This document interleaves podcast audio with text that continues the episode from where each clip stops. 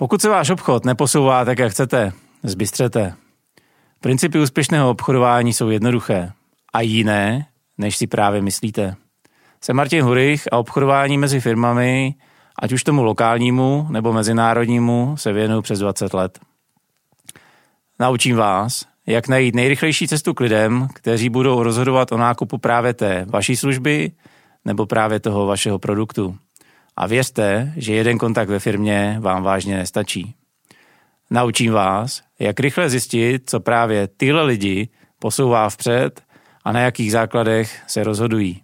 A není to to, co vám řeknou na první dobrou. Naučím vás, jak díky tomu všemu zrychlit váš obchodní cyklus, zvýšit počet obchodních případů a i jejich cenu. Bezbytečné teorie s důrazem na praktické typy a triky.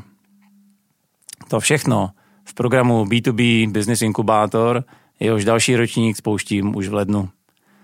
Mrkněte na www.martinhurich.com lomeno inkubátor, kde najdete více informací. No a teď už k dnešní epizodě.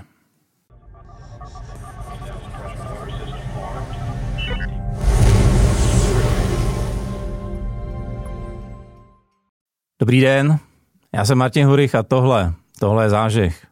Dnešní zážeh bude o inovacích, vývoji na zakázku, situaci v automotiv a uvidíme, kam nás to dneska zavede, protože s Alešem Paldusem, jednatelem firmy EDAC Engineering CZ, máme otevřenou hromadu, hromadu témat. Zdravím Aleši, dobrý den. Dobrý den, dobrý den.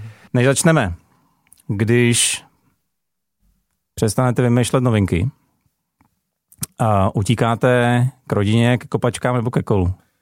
Asi tak to střídám. Snažím se utíkat k rodině, ale zároveň potřebuji utíkat i ke sportu, a což je většinou cyklistika nebo běh, a nebo fotbal, ale s fotbalem mám občas problém, že se musí organizovat. Okay. U cyklistiku a u běhu mám výhodu, že to můžu individuálně ráno, večer, podle, podle prostě volného slotu v kalendáři si zařídit, jak potřebuju. Kolik máte volných slotů v kalendáři? Ah, záleží, snažím se, snažím se víc, ale, ale uh, já jsem takový občas, že se rád do práce zažeru, takže, takže pak koukám najednou, že, že pozdě, že poslední dobou jsem se zvyk uh, sportovat ráno před prací, kdy, kdy ještě jako ten slot tam je, protože okay. odpoledne, večer už se mi chytá, chytá složitějíc. Super.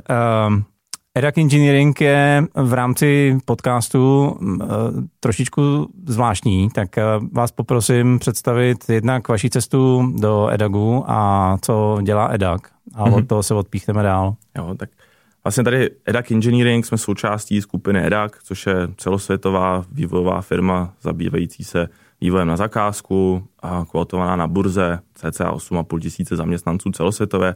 V Čechách nás je něco přes 100 a s tím, že to hlavní, co děláme, je vlastně vývoj primárně v rámci automotiv, a ať už mechanických dílů, softwaru nebo čehokoliv, co je potřeba v rámci vývoje. Žádný produkt na konci nevyrábíme a jsme schopni našim zákazníkům i pomoct s celou, řeknu, přípravou výroby, ale výroba produktu a prodej produktu je čistě potom na našich zákaznících, to znamená čistě B2B segment. A, a co se týče mé kariéry, tak já jsem vlastně s automotiv dlouho koketoval. Začal jsem už na střední škole v Boleslavi, kde jsem si dal praxi ve Škodovce a následně vysoká škola se zaměřením na auta, a kde jsem chtěl psát bakalářku, myslím, a v rámci, v rámci studia a chtěl jsem to psát se Škodovkou, kde jsem se tenkrát sešel s jedním manažerem a ten mi řekl, jestli chceš něco v automotiv dokázat, tak se musíš naučit německy. A tak jsem řekl, OK, tak vlastně pojedu na Erasmus do, do Německa, jak jsem si dal rok v Německu, naučil jsem se jazyk a při návratu jsem ještě dostudovával a začal jsem vlastně na part-time v EDAGu a jako vývojář a i ten začátek minimálně mi ta Němčina hodně pomohla. Okay. I když dneska tvrdím každému, že už angličtina je skoro důležitější, jenom pár lidí řeknou ve Wolfsburgu třeba si tím nejsou jistý, ale, a, ale myslím si, že ten globální trend eh, je už dneska angličtina. Myslím si, že ta Němčina už není tak eh, důležitá, ale třeba mě hodně pomohla na začátku, takže to byl okay. nějaký začátek a postupně a vlastně jsem furt v Edagu, postupně jsem prošel různýma pozicema až na současnou pozici. Hmm. Mimochodem, eh, malá odbočka zrovna s jedním klientem řešíme DACH. Mm-hmm a fakt je angličtina už v pohodě? Uh, já si myslím, že jako musí být, uh, protože já když jsem třeba začínal, tak první projekty uh, vlastně jsem dělal pro Škodovku jako, jako vývojář a všechny dodavatelé byli z Německa, projektoví hmm. manažeři byli z Německa. Když jsem končil na té stejné pozici, tak dodavatelé byli z Turecka, s Ukrajinou a s dalšíma zeměma. Okay. A prakticky uh, celý ten segment se měnil a jediný, kdo většinou zůstával, tak byl ten koncern s tou Němčinou. Hmm. A, takže dneska jsou oblasti, kde to Němčina výrazně pomůže, ale já už to spíš jako beru tak, že ten tlak musí přicházet i od nás. A protože v rámci třeba náboru my nejsme schopní nabírat uh, techniky uh, s Němčinou. To je prostě dneska prakticky nemožný, takže naopak za sebe, ze své pozice spíš snažím tlačit do toho systému nahoru, aby tu angličtinu jako akceptovali. Hmm. A tím, že třeba je to oficiální koncernový jazyk, když budu zase se vrátím k tomu, eh, k té Škodovce, jako k našemu oficiálnímu nebo hlavnímu zákazníkovi, eh, tak vás vlastně za to nikdo nemůže eskalovat, když to je oficiální jazyk, tak musíte yeah. umět žít, žít jako s angličtinou. Hmm. Uh, vy jste říkal primárně automotiv. Jsou další oblasti, kam EDAC dodává své služby? A jsou tam jako globálně, je tam, je tam něco v rámci defense, je tam něco v rámci aerospace. Když by jsem mluvil o České republice, a tak je to hlavně i v rámci vývoje produktu jako takového. To znamená, že tam máme nějaký projekty třeba z bazénové techniky, mm-hmm. máme tam, teďka zrovna jsme dokončili jeden úplně malinký projekt v rámci, a v rámci lodí. A to znamená, vlastně všude, kde je vývoj produktu, a tak jsme schopní pomoct. A, a většinou je dobrý, když, když tam jsou nějakým stylem podobné věci jako v automotiv, kde je hodně masová výroba a velký počty kusů, yeah. tak to jsou většinou věci, kde jsme schopni přinést nějakou přidanou hodnotu. Co mě překvapilo jako outsidera do, v automotiv, vy jste schopný postavit auto od začátku do konce. Jo, je to jedna, jako myslím, naše USP v rámci RAGu, kde není na světě moc firm, který byl schopný vyvinout celý auto na zakázku hmm. a patří mezi ně. A dneska to jsou běžící projekty hodně pro startupy, ať už z Větnamu, z Turecka, a kde opravdu jsou projekty, kde se bavíme o stovkách lidí, a který jsou, řeknu, z naší strany a celý ten management je na naší straně. Z těch starších by jsem třeba řekl Opel Meriva, a který už dneska vlastně je dávno ve výrobě, tak to byl projekt, kde běželo nějakých 850 lidí z EDAGu a vlastně jsme to měli kompletně jako a v celé zodpovědnosti. Člověk by řekl, že tohle je věc, kterou automobilka nepustí ven. A vlastně, kde my přistupujeme, co se týče automobilek, tak jsou, a řeknu, činnosti buď to, kdy a potřebují pomoc s nějakou jako novou technologií, kterou ta automobilka a úplně jako si neví rady. A potom ten core, ty hlavní produkty si většinou dělají sami a snaží se je držet. A to znamená, my přistupujeme už potom dost často i k vývoji, kdy třeba to z pohledu automobilky je komodita, to znamená, mm. potřebuji nějakým stylem ušetřit nebo si uvolnit své kapacity, takže dost často to je byly... engineering. Uh, přesně tak, přesně mm. tak. Takže to třeba byly deriváty, to znamená, že si udělali hlavní model sami a kombika potom přesunuli na, na partnera. A nebo dneska to jsou hodně startupy, které jsou třeba primárně založené jako softwarové firmy a berou si nás jako partnera, který jim pomůže s tou, řeknu, klasickou, klasickým autem, to znamená karoserií, yeah. všema, všema mechanickými dílama. Rozumím. Kdy se autem projedeme bez řízení? Um, já si myslím, že už se s tím můžeme projet dneska. A otázka je, kdy to bude legální a kdy tím můžeme jezdit jako na silnici v Čechách a td. Um, takže já si třeba, já už dneska na to koukám, takže to není úplně tak technický problém, jako spíš právní a, a akceptační, co se týče lidí, kdy a vlastně dát tu zodpovědnost tomu autu. Myslím si, že spíš to bude nějaký a mindsetový a, a potom samozřejmě v jaký ještě příležitosti, jako na dálnici si myslím, že to nebude trvat tak dlouho, ta last mile si myslím, že bude trvat trošku díl. OK. Uh, vy jste abych to nesplet, dodavatel vývojových služeb, jsem někde našel na webu. Jak se takováhle komplexní služba prodává? Uh, většinou jsou, jsou partneři v rámci, v rámci jako v rámci automotiv jako takového je to vlastně standard. To znamená, že lidi vědí, že když potřebují, okay. a dám příklad, týden dodavatel jednou za dva roky pro nějaký model dělá přístrojovou desku tak jako takový se mu nevyplatí držet si svůj vývojový tým, to znamená, že si drží nějakým stylem core lidi, projektového vedoucího a tedy, ale ten, ten tým, který sám o sobě to potom vyvíjí, tak se mu nevyplatí nebo nemá pro ně dostatečné vytížení, tak se mu vyplatí oslovovat partnery, jako jsme my, aby řeknu v těch špičkách mu pomáhal, pomáhal s vývojem. A to stejný dělají automobilky, to znamená v tomhle té oblasti je to řeknu zavedený portfolio, a jsme součástí určitých B2B platform, kde vlastně na to chodí konkrétní poptávky, je. definovaný technický hmm. zadání, takže tam vlastně stoje hodně o, o ceně a o nějaký jako kvalitě, který se schopní dodat. Co se týče mimo segmentu, jak jsme se bavili ohledně nových produktů, tak tam to je B2B chytání kontaktů a vysvětlování, že vlastně jsou je možnost uh, engineering jako takový outsourcovat a je to spíš o tom těm lidem vysvětlit, že taková vlastně možnost vůbec existuje. Takže asi bych to rozdělil na to, jestli to už ty lidi znají, anebo neznají. Co to znají, tak je to spíš primárně o představení technického konceptu, ceně a td. Tam, kde to neznají, tak to začíná úplně od začátku vysvětlit, že vůbec taková služba je, že je vůbec možný to jako předat na někoho dalšího. Kolik vás takových firm třeba v Čechách je? Můj tip bude, že to bude určitě, uh, záleží podle velikosti těch velkých hráčů, si myslím, že se pohybuje někde 7-8 a, a potom konkurence může být teoreticky jakýkoliv freelancer, který, který má svůj počítač a, a, a řeknu, vyvíjí někomu něco na zakázku, takže těch velkých hráčů je relativně omezený počet, a protože samozřejmě ono, tam jsou určitý bariéry vstupu, jako nejvyšší zabezpečení, co se týče IT, a ty SAX audit, což je speciální, speciální audit v rámci zabezpečení dat, kde, já nevím, třeba naše okna musí být zalepený folií, když pracujeme s designovými modelama, yeah. rozdělení kanceláří a teda, takže tam jsou nějaký určitý vstupy bariér, a, takže tam je relativně a, ten, ten trh a, ustálený, ale v určitých věcech nám konkurují i tři lidi, kteří si řeknou, jdeme vyvíjet vlastní produkt. Takže... Rozumím. Neznám a byť zase jako outsider do, do automotiv, ale minimálně povědomí nebo ta gloriola, která jde o automotiv, je, že to je jedno z eh, nejpřísněji řízených odvětví. Když jsem dělal v korporátu, tak eh, vždycky, když potřeboval někdo zlepšit třeba dodavatelský řetězce, tak si vydal někoho z, z automotiv. Dokážu si představit, že dělat na projektu celého auta pro korporát nebo subdodávky musí být hrozně složitý na řízení toho projektu. A co bychom se od vás mohli řízení projektu učit? Um, já myslím, že i dneska se to hodně vyvíjí a já dám příklad, dřív byl prostě standardní proces vývoje a 48 měsíců, potom hmm. se to postupně zkracovalo, 36 měsíců a teda dneska pro jeden startup přišlo technický zadání, že chtějí vlastně auto vyvinout za jeden rok. A, takže tam už mi říkáme, tyjo, to skoro není možný hmm. a že jsme z toho odstoupili a jako firma a ve finále potom přišel někdo jiný a řekl, já to ten rok zvládnu.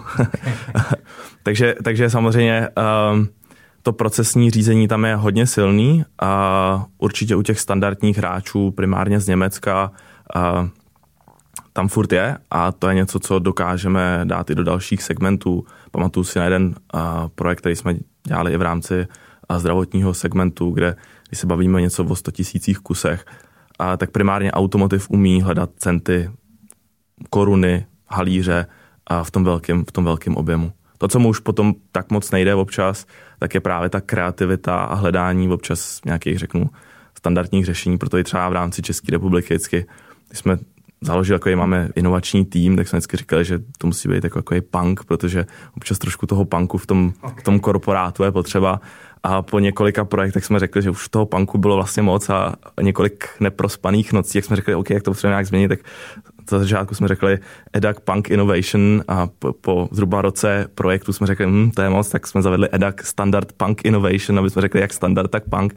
A, takže to jsou nějaké věci, které se v tom vždycky prolínají. My to třeba dělíme tak, že vždycky v té první fázi projektu se snažíme být co nejvíc agilní, co nejvíc reagovat na přání zákazníka, co nejvíc, jak řeknu, pracovat se změnama a v určitý fázi naopak říkáme, teď už změny nejsou jako vlastně přání, musíme to zamrazit, protože jinak uh, nejsme schopní přivízt ten produkt v daný čas na trh, protože zatím to třeba v softwaru, mobilní aplikaci funguje continuous delivery, kdy vlastně každý měsíc můžete vydávat update, a tak to u těch hardwareových produktů ne vždycky funguje, když potřebujete prostě zaplatit miliony eur za nářadí, který yeah. nějakým stylem trvá, než se vyrobí, tak od určitý fáze prostě nemůžete měnit a potřebujete to dodat. A to je jedna z věcí, kterou si myslím, že automotiv relativně umí, i když v poslední dobech, kdy do toho přibývá software, tak to, to je relativně problematický, ale co se týče toho hardwareu, tak automotiv opravdu umí vyvinout dva roky dopředu přesně na daný čas to auto je ready.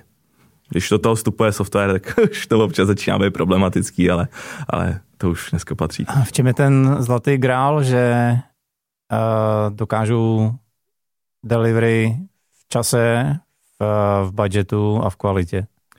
A myslím si, že to třeba hodně bylo řízený nějakou německou náturou, hmm. a, která, která je hodně procesní a, a kde opravdu ten proces sám o sobě je postavený dobře a, a pokud přijde chyba, a tak první, co se upraví proces a, a potom se nějakým stylem funguje. Proto i třeba ta česká nátura v tom systému občas může být a umí být relativně výrazně efektivní, protože zatímco a jedna část jde opravovat proces, tak my se koukáme, jak, jak vyřešíme ten problém a, a, a, a umíme jít rychleji k cíli. A, ale naopak ta standardizace potom přesně napomáhá tomu, a že to umíme opakovat a, a že to dokážeme plánovat a že v daný, daný čas, řeknu, tam jsou ty dané výsledky. Hmm. Češi jsou hodně považovaní za lidi, kteří dokážou improvizovat. Jaký jsme inovátoři? Já si myslím, že to ani není tak o um, samotný jako nátuře, že bychom řekli, že Češi jsou super inovátoři. Hmm. A myslím si, že i v tý, řeknu, v tom našem českém týmu a jsou někteří lidi, kteří jsou výrazně silní inovátoři a jsou lidi, kteří nejsou tak silní inovátoři, nebo jsou spíš, řeknu, um, inovace nevyhledávají. Vůbec by se nechtěl říct, že ty inovátoři jsou ty jako nejdůležitější. Občas prostě a jsou projekty, kde ani ta inovace není tak, není tak jako chtěná. A my se třeba snažíme hodně pracovat s agilním řízením, snažíme se občas běžet formou sprintů a, a zároveň říkám, že jsou oblasti, kde to ani jako nechci. Já vždycky říkám, já nechci mít inovativní účetní, prostě to tam, tam by jsem potřeboval, aby to bylo procesní a nechci žádný jako výmysly a, a chci, aby to bylo furt stejný a takže vždycky jsou, jsou oblasti, kde je potřeba inovovat, kde je potřeba jít dopředu a jsou oblasti, kde naopak je chtěný to nechat zastabilizovaný a třeba si jednou za rok to vyhodnotit, jestli to nechci změnit, ale, ale žádné jako průběžný, průběžný zlepšování nechci, protože uh, občas inovace uh, vede i k neefektivitě, kdy uh, minimálně na začátku prostě vždycky musíte vynaložit nějaký úsilí, nějaký, uh, nějaký investice, aby se to dokázal zlepšit a ta, ta návratnost je až po nějakém čase. A dost často se stane, že spousta inovací vlastně v reálu nemají pozitivní business case a jako jsou k ničemu, když to, když to přeženu. Takže yeah. to je hodně, hodně složitý, hodně třeba pro mě osobně to je jedna z nejtěžších vždycky věcí říct, má to smysl dělat, nemá to smysl dělat. Já jsem náturoký člověk, který se snaží jako věci měnit, ale občas se mi stane, že se podívám zpětně a řeknu, OK, tak to vlastně byla blbost a všichni jsme na tom strávili spoustu času a nic to nepřineslo. A na druhou stranu, kdybychom to nedělali, tak bychom se nikam neposouvali a to si myslím, že bylo snad ještě horší. Hmm. Jak vlastně vypadá tahle vstupní fáze do projektu? Jak uh, facilitujete inovace? Uh, zase bych to asi rozdělil na, uh, jako primárně, když bych se ptal na naše projekty, a tak bych řekl, že třeba do 20% projektů jsou jako inovativní, kde se čeká, že se přijde s něčím úplně novým. A ten zbytek můžeme říct, že jsou projekty, které uh, třeba příklad vývoj, vývoj střední konzoly nebo třeba přístrojové desky v autě, a tak je typ projektu, kde to není úplně o, tak o inovacích, ale je to o tom zohlednit technologie, cenový target a, a požadovaný design. A pro mě to není úplně inovační projekt, Jasně. že bych prostě tam potřeboval inovovat a přijít s něčím extra novým, ale já vlastně moje úloha je integrovat všechny požadavky od všech řeknu stran a do toho, aby na konci v tom autě byla ta hezká přístrojová deska, kterou budou všichni chtít. A, takže tam ten přístup k inovacím je hodně o tom procesu, je hodně o nějaký komunikaci, hledání kompromisu, hledání, a řeknu, nějakého finálního výsledku. A pak jsou projekty, kde naopak začínáme vizí, to znamená, že třeba za náma přijde zákazník a řekne, já bych chtěl aby jsem měl zatmavený auto a aby, aby se mi zatmovaly automaticky skla. Nevím, jak by jsem to chtěl, nevím, jak to jde udělat, ale chtěl by jsem mít tenhle ten use case. Takže u těchto hmm. z těch projektů dost často začínáme use casem, snažíme, máme na to i třeba takovou vlastní metodiku, kdy si rozpadáme chování uživatele, co ten uživatel bude dělat, nebude dělat to jsou vlastně požadavky a začíná se takovou technickou specifikací, kde se snažíme vlastně naspecifikovat ten samotný, samotný koncept a dost často právě přesně běžíme metodou sprintu, proof of concept, že pomocí řeknu třeba rychlejch prototypů a krátkých smyček se to nějakým stylem snažíme ověřit. A když je technický zadání jako řeknu hotový, tak se zase přepínáme do té standardní fáze, kde už to je spíš o té agregaci těch myšlenek, přání a už o tom samotném vývoji a hmm. v fotovkách to nakódovat nebo naklikat. Nakolik je vlastně ten blueprint nebo ta, ta specifikace nepřekročitelná v téhle fázi a že zkušenost z, z života je, že v momentě, kdy vy už máte pocit, že je vydefinováno, tak zákazníka začnou teprve napí, na, na, zajímat a na, napadat ty pro ně nejdůležitější věci. A je to každodenní boj, by jsem řekl. A je to i o nějakém stylem síle toho zákazníka, kde jak jsme se hmm. chvíli bavili o tom, že Němci jsou víc procesní, v Čechách třeba méně procesní, tak je to i o nějakém stylem, jak moc to zadání je pevně napsaný nebo není. Hmm. A, takže to je nikdy nekončící diskuze, a kdy samozřejmě do toho vstupuje i cena. Hodně našich projektů jsou vlastně za fixní cenu, to znamená, že na začátku je technický zadání a potom je k tomu vysoutěžená cena, kterou my musíme splnit a a samozřejmě jsou projekty ziskový, ztrátový, ale primárně pro nás prostě je důležitý na konci tvořit zisk.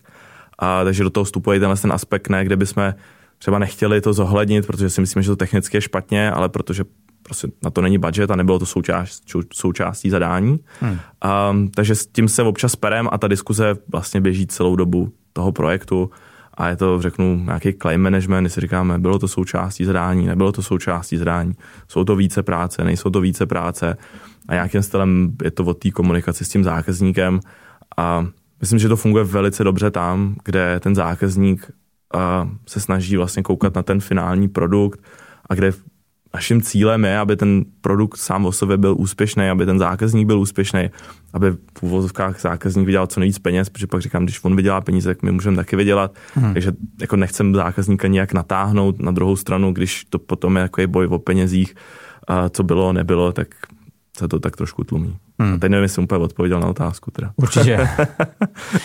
a kolik takovýchhle projektů vlastně dokážete zpracovat na jednou nebo v rámci roku? teď musím přemýšlet, jak by jsem, jak by jsem řekl číslo, spíš bych to řekl, že průměrné projekty jsou od nás o jednom člověku a ty větší projekty v rámci České republiky běží třeba 8-9 lidí a že když řeknu, že nás je nějakých 100, 110, a tak se paralelně bavíme o nějakých běžících třeba 30 projektech, který běží nějakým stylem k sobě. Okay, to znamená, že jedno auto je víc projektů. Jo, jo, jo, jo určitě, okay, určitě. Jasně, definičně jo, už tomu začínám rozumět. Jo, jo. Je, je, to o tom, že ty, a tady v Čechách vůbec neděláme celý auto. Vůbec bych nechtěl, aby to vyznělo, že jsme schopní dělat celý auto a nikdy nebudeme schopní. To znamená, to jsou primárně projekty řízený z Německa a zase my děláme jenom určitou část. Rozumím. Takže teďka třeba pro jeden větnamský startup máme tady v Čechách na starosti, nebo měli jsme, že už ten projekt vlastně skončil, jak jsme měli na starosti třeba jenom světla. A to je oblast, za kterou my tady zodpovídáme, Rozumím. Kterou ručíme a to je z mýho pohledu tady českého pro mě projekt. Rozumím. Ale si to samozřejmě kaskáduje v rámci celého toho systému. Rozumím. A v přípravě jsem našel větu, která mě hrozně zaujala, protože já se, já se s tím potkávám mezi svýma klientama, kteří třeba do automotiv eh, dodávají a potkávají se s nákupčíma na straně jako dodavatelského řetězce. Tlak na cenu vede k finále k dražšímu řešení a celého produktu. Co se tím myslí? Uh, já tím třeba myslím to, že dneska aktuálně nevidím možnost, jak v rámci toho výběrového řízení, v rámci toho procesu nákupu pracovat s přednou hodnotou. To hmm. znamená, že na začátku máme technické zadání, který je pro všechny stejný a potom jdete nějakým stylem technickou diskuzi s odborným útvarem, jestli, jestli vyhovujete technicky, jestli jste schopni to zvládnout, k tomu nějakým stylem připravujete koncept, jak to budete dělat. A když projdete tímhle s tím kolečkem, a tak do hry vstupuje už jenom finance a cena a vlastně už se ta technika vůbec neřeší. A, a v tomhle tom celém procesu, zatím jsem zatím úplně nenašel možnost, jak třeba pracovat s přednou hodnotou, kde by jsem řekl, dobrý, my sice jsme dražší v rámci vývoje, ale jsme schopní vám přinést tohle patentové řešení nebo tenhle ten návrh, který vám v reálu ušetří tolik a tolik peněz. A, takže sice teďka vynaložíte víc za vývoj, ale na konci jste levnější, protože já vždycky říkám, že a, obecně vývoj je jenom, nebo náklady na vývoj je vždycky jenom jedna, jedna složka, vždycky mám investice, náklady na vývoj a jednicovou cenu. Hmm. A já dokážu za já dokážu ty náklady za vývoj úplně minimalizovat, ale třeba to znamená, že mám vysoké investice a drahou jednicový náklady anebo naopak eh, hodně investuju do vývojových nákladů, aby jsem co nejvíc razil investice a měl na konci ty nejnižší jednice. Vždycky to je nějaký komplex business caseu, záleží, kolik mám aut, nebo kolik mám vůbec z výroby, počtu kusů a td. A, ale v tom dneska procesu, minimálně automotiv, dneska vidím trošku složitý vlastně ten, ten business case nějakým stylem jako s ním pracovat. Ale trošku to vychází z toho, jak jsem říkal, že my vstupujeme do fáze, kdy už pro zákazníka to je třeba jako známý téma, vlastně ho chce outsourcovat a nechce se hmm. o to moc starat. A, tak asi nemají tak nastavený ten proces, že by vlastně čekali nějakou extra přidanou hodnotu. Tak to poslouchám, tak ten mrazák na, na inovace. Um, asi ano, asi ano. Není to, není to jako zprostředkování vlastně částečně, minimálně částečně důvod toho, proč tradiční automobilky jsou dneska viděny jako velmi konzervativní až zkostnatělí a dostávají třeba na polity elektromobility a tu facku z Číny, tu facku z Ameriky. Já si myslím, že to je jeden z důvodů a zároveň aby jsem chtěl tady jako uvíct, že já mám obrovský respekt k těm velkým automobilkám. Jasně. A, a třeba konkrétně, a nevím, když tady jsme se bavili o, o třeba o Škodovce, a že jsem dlouhou dobu mám tam spoustu známých kamarádů, jsem řekl, a občas jako vyprávíme, jaký tam jsou dílčí úkoly, které tam třeba nefungují. A v celkovém komplexu já k té firmě mám fakt obrovský respekt, protože na konci to fakt stojí a funguje, jednotlivý problémy dokážou vyřešit. A, takže asi těžko hodnotit, nechtěl bych být ten, který tady od stolu dává panský rady a říká, jak, jak to jako nefunguje. I sám jsem se naučil a vidím to u nás v, vlastně v Fedagu, kde to, co si můžu dovolit já tady v rámci České republiky při 100 zaměstnancích, tak třeba nefunguje v Německu, kde je těch 5000 zaměstnanců. Prostě každá organizace se musí řídit jinak a když já si prostě myslím, že čím ploší struktura, čím jednodušší řízení, čím jasně řeknu nastavenější pravidla, tím lepší, žádný komplikovaný procesy, a tak u těch velkých prostě organizací to občas je potřeba určitý procesy zavíst.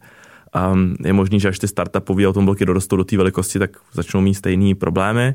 A, a zároveň si myslím, že je někdy jednodušší začít na zelený louce a nebejt ovlivněný tou starou historií s počtem zaměstnanců, odborama a td., ale prostě když začnu na zelený louce, tak si to všechno postavím tak, jak, tak, jak chci. Hmm. A když to, když musím vyvinout auto a musíme a musím ho být schopný vyrábět na výrobní lince, kde už mi předtím měli starší modely a potřebuji to dělat v té stejné lokalitě, tak samozřejmě musím zohledňovat i tyhle ty aspekty, ale ano, je to určitě jako jeden z problémů dneska těch velkých zavedených firm, kdy ta inovativnost a ta možnost jít dál je hodně omezená. A já bych se úplně nepodceňoval. Věřím tomu, že, že to nějakým stylem zvládnou, ale, ale bude to jako hodně složitých, hodně složitý období. Zrovna jsem poslouchal uh, minulý, tenhle týden jsem poslouchal podcast uh, s ředitelem závodu v Continentalu, doufám, že to neřeknu špatně, a ten tam říkal, že automotiv je v krizi od roku 2019. Okay. A, a já si myslím, že to tak je. Jo. Samozřejmě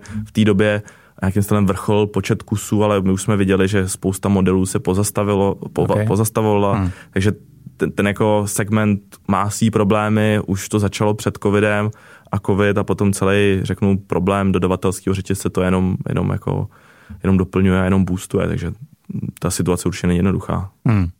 Uh, chápu, že nám neřeknete, jak bude vypadat nový super, nebo co čeká uh, na, na prknech u, u Audiny, ale dá se říct, kam vlastně, že vidíte ty uh, dva, tři roky dopředu, kam se celý ten automotiv teďka bude obejrat?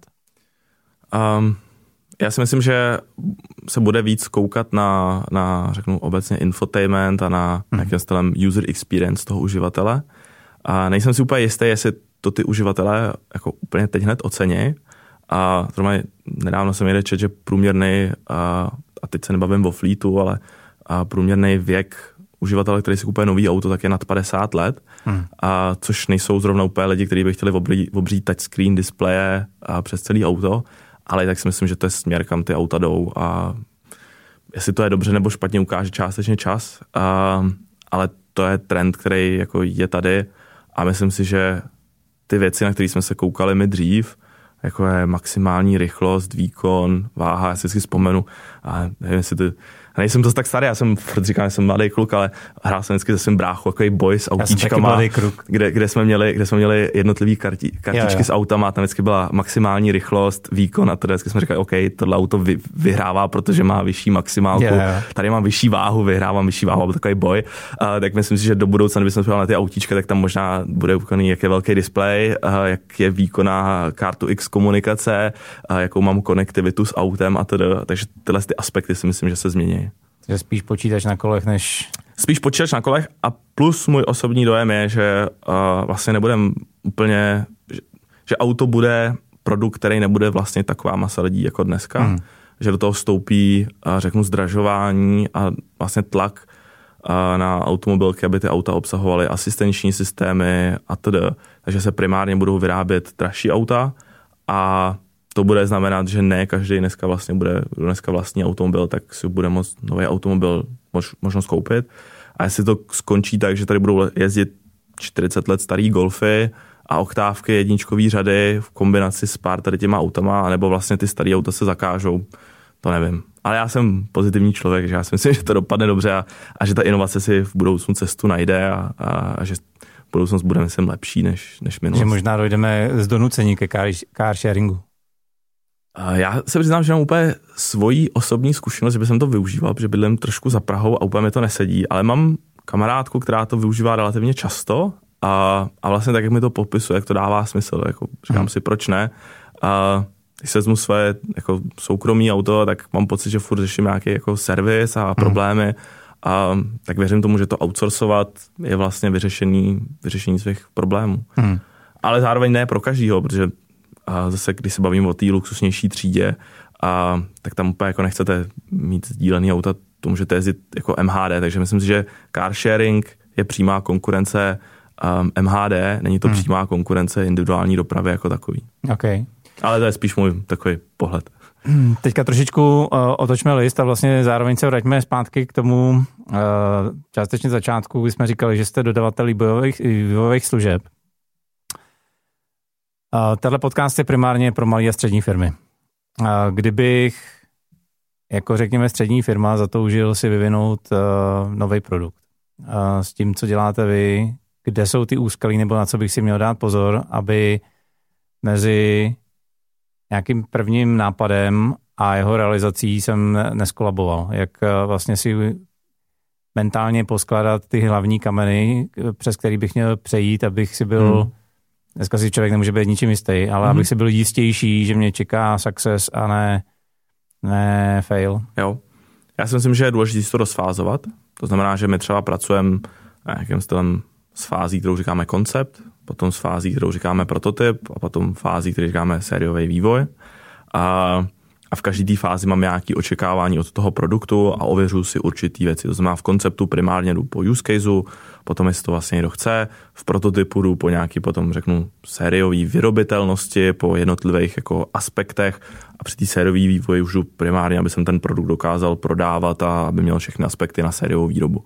Takže já bych si to mentálně jako takhle rozfázoval a nepočítal bych jsem, že první vývoj, který začnu dělat, bude hnedka ten finální, ale vlastně bych si tam dal tady ty tady ty aspekty. A druhý, co, co třeba je pro mě občas taková zkušenost, je a na základě čeho ten produkt stavím. To znamená, že máme případy, kdy je třeba majitel té firmy nebo projekták, produkták tak silný, který to vlastně táhne a přesně ví, co chce a určuje ten směr. A to je jedna varianta, nebo druhá varianta je, že nějakým způsobem pracuji s trhem, pracuji, co ten trh chce, jestli to funguje nebo nefunguje.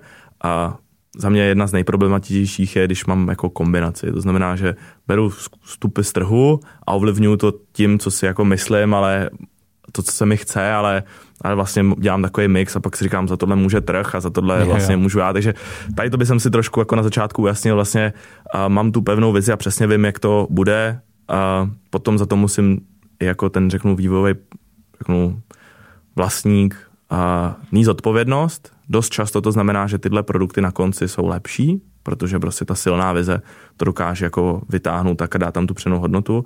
Ale zároveň si myslím, že je daleko víc jako failů a daleko víc, uh, řeknu, stroskotaných a utopených peněz, protože hmm. ta vize třeba nebyla tak správná a nebyla správně revidovaná. Hmm. Uh,